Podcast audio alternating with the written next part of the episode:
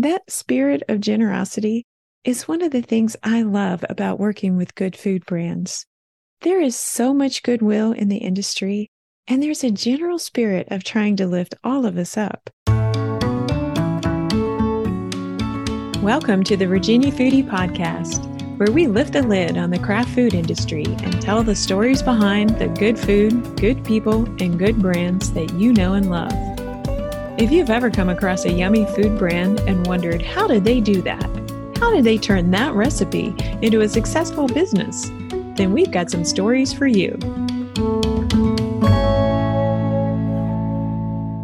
Hello there, crafty foodies. Welcome back to the podcast. And if this is your first time here, then thanks for tuning in. I'm George Dearing, and I provide marketing strategy and coaching to the good food industry. Today I'm recording episode 80, which absolutely surprises me. It means I've been podcasting for about two years now. And I have to tell you, I've had some amazing interviews with brand owners and industry professionals. And all of my guests have been so generous to share their knowledge and insights with you, dear listeners. That spirit of generosity is one of the things I love about working with good food brands. There is so much goodwill in the industry, and there's a general spirit of trying to lift all of us up. Now, as I was looking back at my catalog of interviews, I noticed some topical threads that I thought I'd pull together for you. So today's episode is all about packaging. Packaging is a marketing touchpoint that is literally about touching. It's the place where a shopper physically connects with your brand. And to make that physical connection, they have to pick up that product and put it in their cart. Either in real life and even online, they have to choose you out of all the other options. Your packaging carries a hefty load. It has to tell the story of your brand in a split second. And if you're concerned about whether your packaging is doing all the work that it should be doing, I've got some help for you. Listen on for some quick bites of advice about packaging up all that good food in ways that make it survive the trip from the factory to the grocery shelf and all the way home to the kitchen.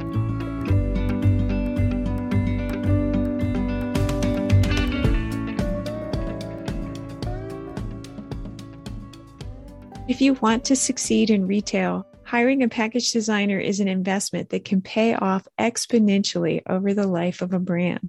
Colors, font choices, and imagery all help reinforce a brand message, and a good designer can make a great first impression.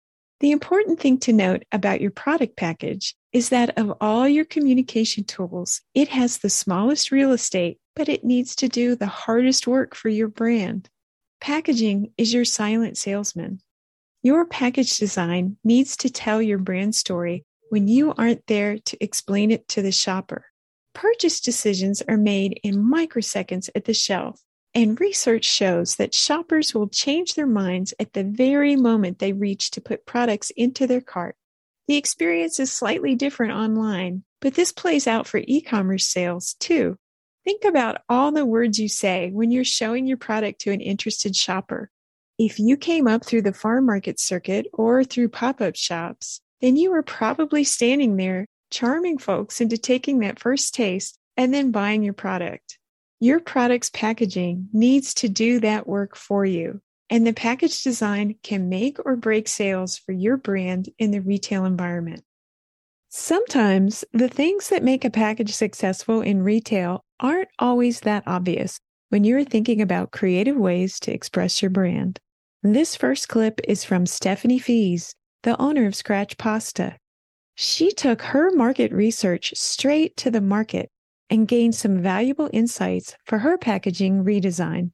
So you're still primarily selling a lot through farmers markets and then mm-hmm. you like many small brands this year everybody's really picked up the online sales so direct to consumer.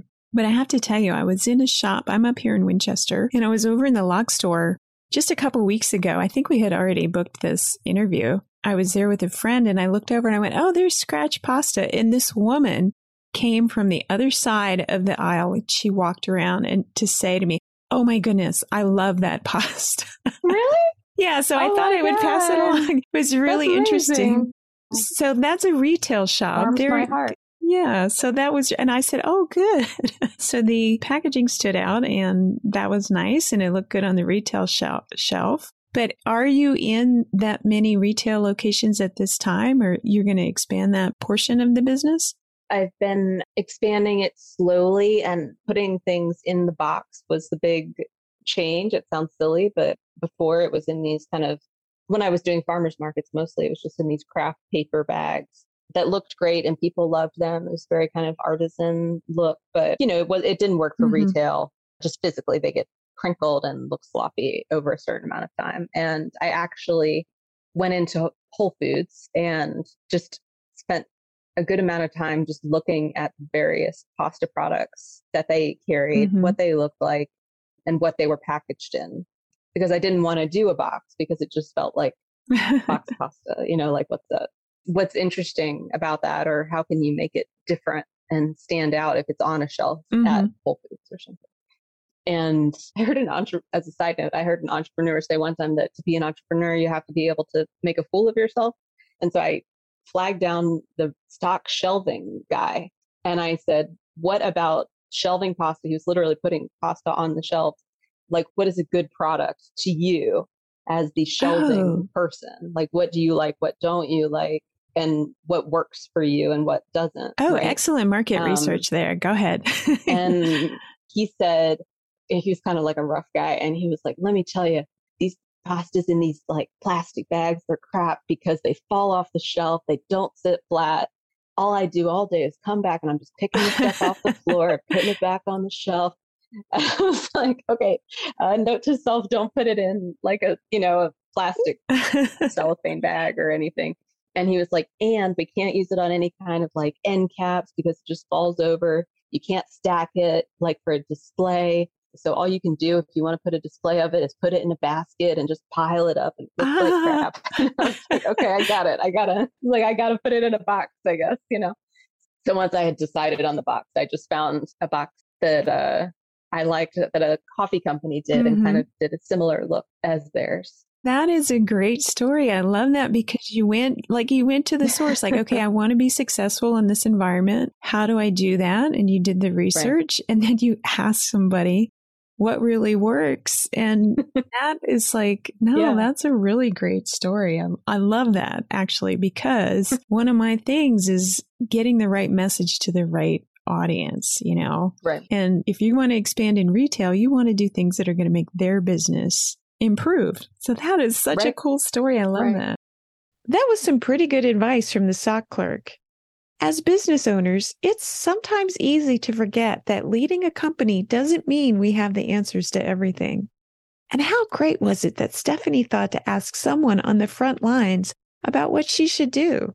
Listening is an important skill, and so is the ability to change your mind. She was so focused on being creative that she bypassed the typical box as a boring option. But just because you're using an expected shape for your food packaging you don't have to have a boring design.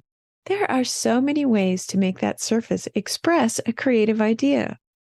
Packaging expert Sharon Yuchi, the packaging chick, shared with me some great ideas that digital technology has brought to even very small print quantities. So, one of the things that interests me is sort of the colors and shapes and technologies that are like I've seen a lot of things get maybe not less expensive, but more accessible for shorter runs in the last couple years. And I wondered, is there anything that's like a favorite of yours that would be appealing to these startup brands for what you can do to your packaging at the shelf? That's exciting. I mean, the biggest revolution in packaging is digital print. And what that translates to is for the number cruncher people, you don't have to order as many pieces. This helps for inventory. You don't have all this obsolete inventory. If, say, you have ingredients that change, oh, but you just bought 500,000 boxes that say the chocolate came from X country and now you've had it changed to another country. What are you going to do with all those boxes? That is just money down the drain. And now with digital, you can run, you know, shorter runs, smaller quantities. I just love digital for everything. And, you know, it's taken a while for it to get to the corrugated side, but it's there too. So that means, and you see it now with all these unboxings and beautiful e-commerce shippers where they open it and there's beautiful graphics on the inside like full color graphics not just black or red or green. Yes i get very geeked out about digital in general. And say on the folding carton or you know the unit cartons the type of stuff you see on the shelf i see a lot of similar designs out there. There's a lot of right now there's just bold flat color which is fine. And then i keep worrying does it worrying does this mean that foil stamping is going away?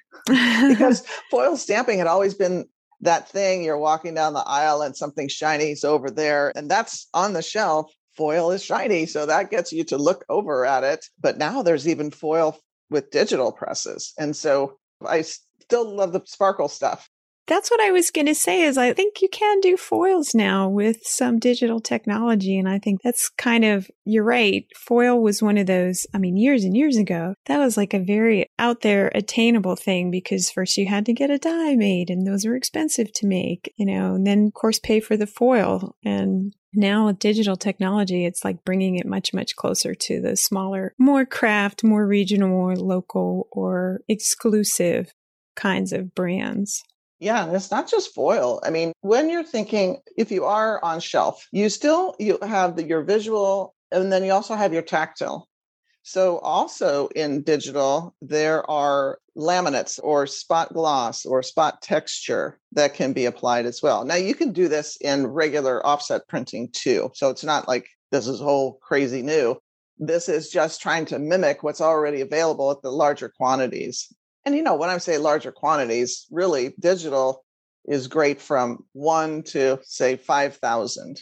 At about 5,000 or 7,500 is that quantity that kind of shifts you over to offset.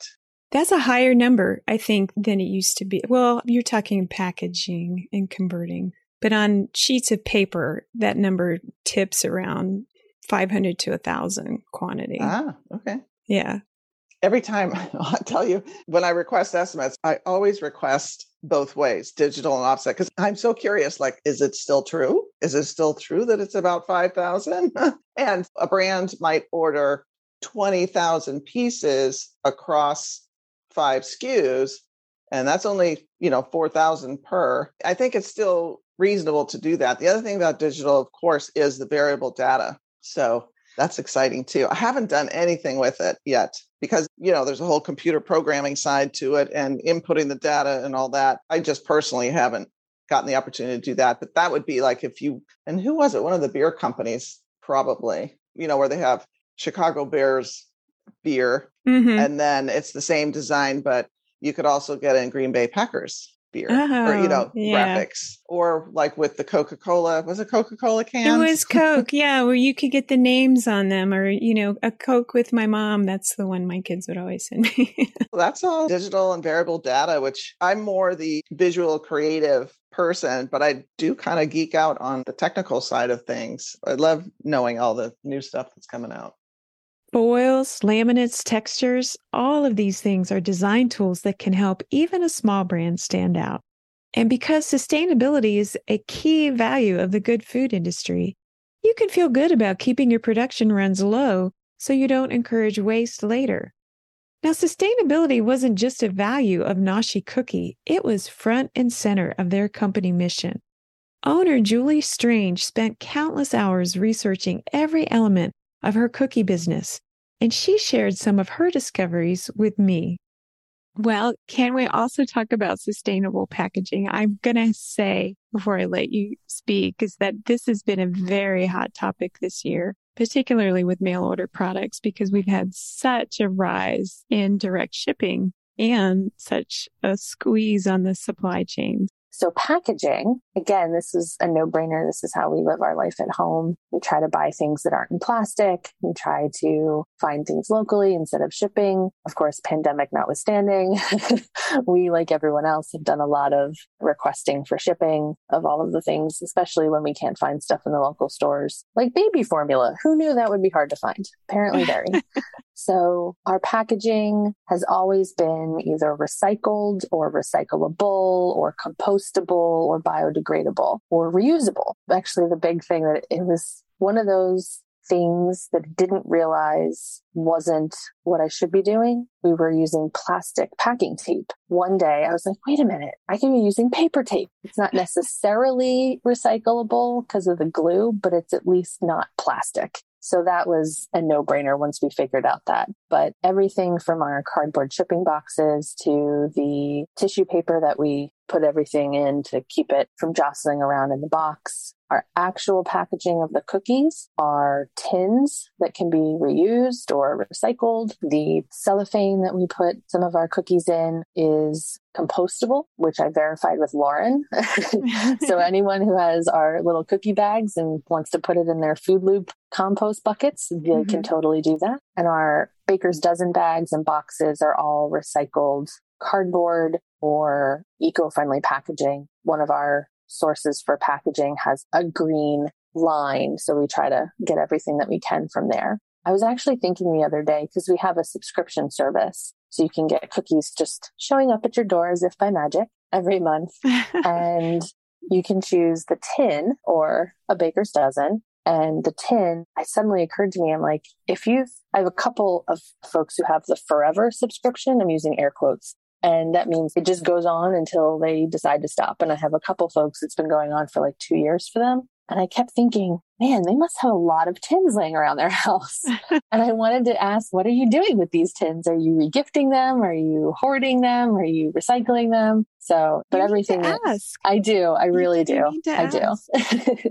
Find a pull them out of your email list and ask. If you're listening, tell us what are you doing with all these tins? But you could change that subscription too, couldn't you? Like if you sent a tin, couldn't you then send a compostable bag that they could just put the cookies in the tin? That's one of the many things on my list of when I have time, look into these things. I think the main thing is sometimes these are gift subscriptions right. and they might be just for three months or for six months and they're going to somebody else. And I feel like someone having to keep the tin around waiting for the, like it's just another level of um, inconvenience for yeah. someone. Also, the tin really helps keep the cookies safe in uh, transit. So that's, yeah, I have thought about that. Or if folks are local, they could bring the tins back and we would just refill the same tin. I was thinking so, yeah. of that looped, you know, looped mm-hmm. is trying to do that. Put things in aluminum, you can send them back and then you get to clean them and refill them.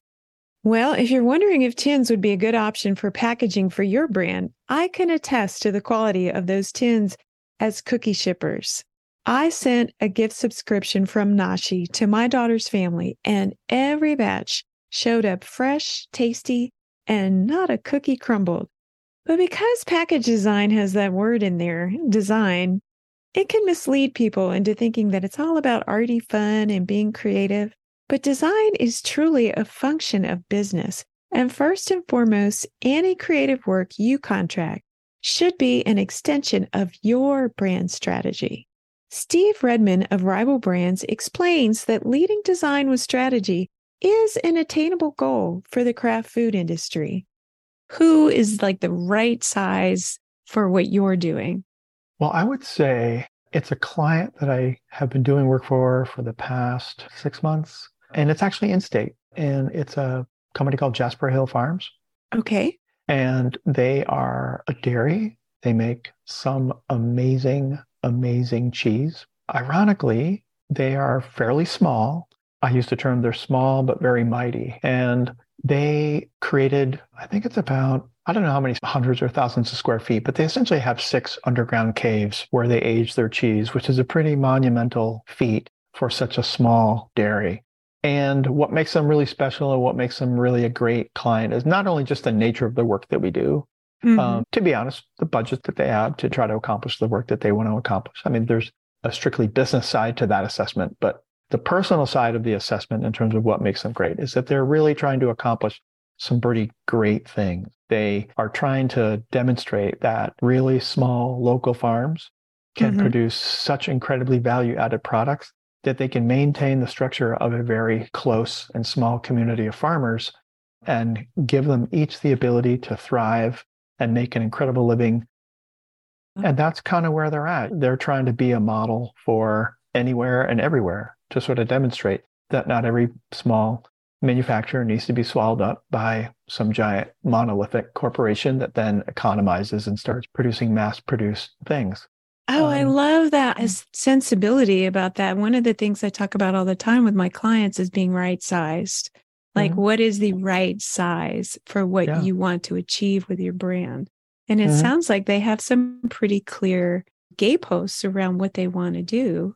Yeah. Uh, and the beauty of it is they're fairly world renowned. I mean, they're out there competing internationally. And so they're really kind of defying odds. They're defying the trends. So many other cheesemakers that you probably don't even know are actually owned by giant Swiss conglomerates. But no one really knows that. That most consumers don't know that. So they're trying to get the word out that it doesn't have to be that way, that small farms can still contribute and do really amazing things. Started out by saying you're a graphic designer, but I know that your solutions are more than just visual. Yeah. So, probably one of the things that I started when I began Rival is I knew that I didn't want to just solely focus on design. And I love that part of the process. But I also have always known that both kind of halves of my brain operate pretty strongly and that I am fairly analytical. I'm not an engineer by any stretch, but I, I call myself an engineer slash artist in that I love connecting dots. I like gathering data. I love kind of connecting it.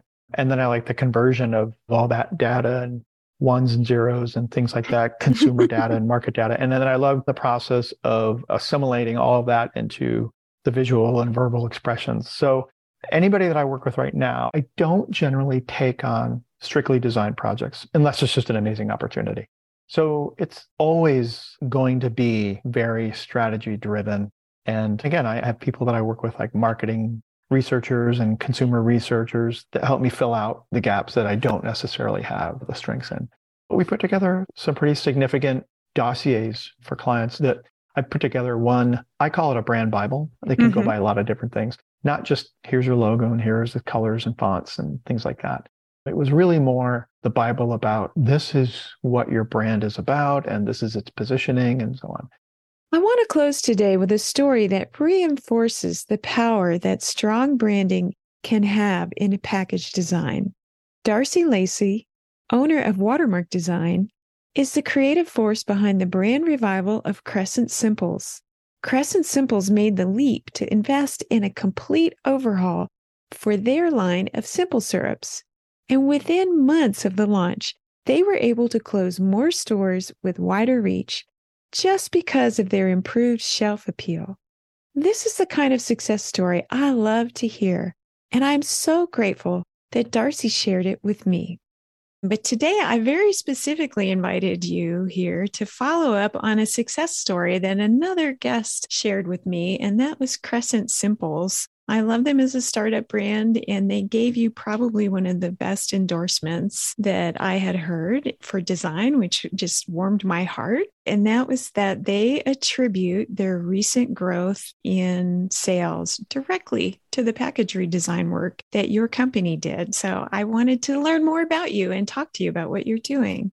Well, Megan and Bill, they're wonderful people and they're a small business. And it was great to have a client that trusted us to invest in design and they understood that design can definitely impact sales. Mm-hmm. So their old package just wasn't telling the story. It wasn't telling the story of the brand. It wasn't telling the story of the product inside the bottle. They had this great liquid inside that they put so much love into, and the package just wasn't selling that. And I always say that it's Watermark's job to get someone to pick it up off the shelf the first time. They haven't tried it, they don't know what's in the bottle, and then it's on the client to sell it the second time. So it was our pleasure to help them through that process. And we began with the logo design and really told the story of Crescent They're from New Orleans. So the Crescent City, really leaning into that with the architecture. You can see the filigree on either side of the crescent moon, just really telling the story of their roots and where this company started. And then we moved into the package design and we brought a little bit of that brand equity over with the design of the fruit in the background pattern, but we just improved upon it and then added color so that you could tell which flavor was which because in the old packaging it was yes. all the same. You couldn't really tell. So now each label really tells you immediately what flavor it is. And then there's a little tax tape on top to further define what flavor, because the pattern in the background, watching their budget as well, is the same on every one. Thus, the adding of the color on the label. And then on the tax tape, it does call out what flavor it is individually. So there are multiple moments throughout the package where you can tell what flavor it is. So yeah, we just improved upon what they were already doing. Yeah, I was going to say their packaging wasn't horrible. It was No. appropriate mm-hmm. for probably the age of their company and how they started out. I see a lot of that, and I think it's really fun. I feel like what they did was almost a giant leap compared to what many brands do, which they start with something that they did on their own and then they go, okay, well, who can I get to help me? Then they have to move on to, okay, how can I make this actually work at the shelf? And some of the considerations you just mentioned, like color coding for flavor variations and thinking about the cost effectiveness of what you do are things that are often broken in that middle step. Like someone who isn't experienced in just package design will design without thinking about the entire life cycle of a product and Mhm. product development for a food brand. And that's a wrap on the packaging story for today, my friends. If you take nothing else away from today, I hope it's the understanding that your packaging is the hardest working tool in your marketing toolkit. Every square inch of it should be shouting your brand story. So don't begrudge the cost of good design. It's an investment and it can pay off for the life of your brand. Now, if you want some direction about how or where to start a packaging project, please reach out to me. I am happy to help. And if you found this episode helpful and interesting, please like, subscribe, and share it on whatever listening channel you use. It's the easiest thing you can do to support a small business. Thanks for listening. And if you want to learn more about how to grow your own food brand, then click on Grow My Brand at vafoodie.com. If you're a lover of local food, then be sure to follow us. We are at VA Foodie on Instagram, Facebook, and Twitter. Join the conversation and tell us about your adventures with good food, good people, and good brands.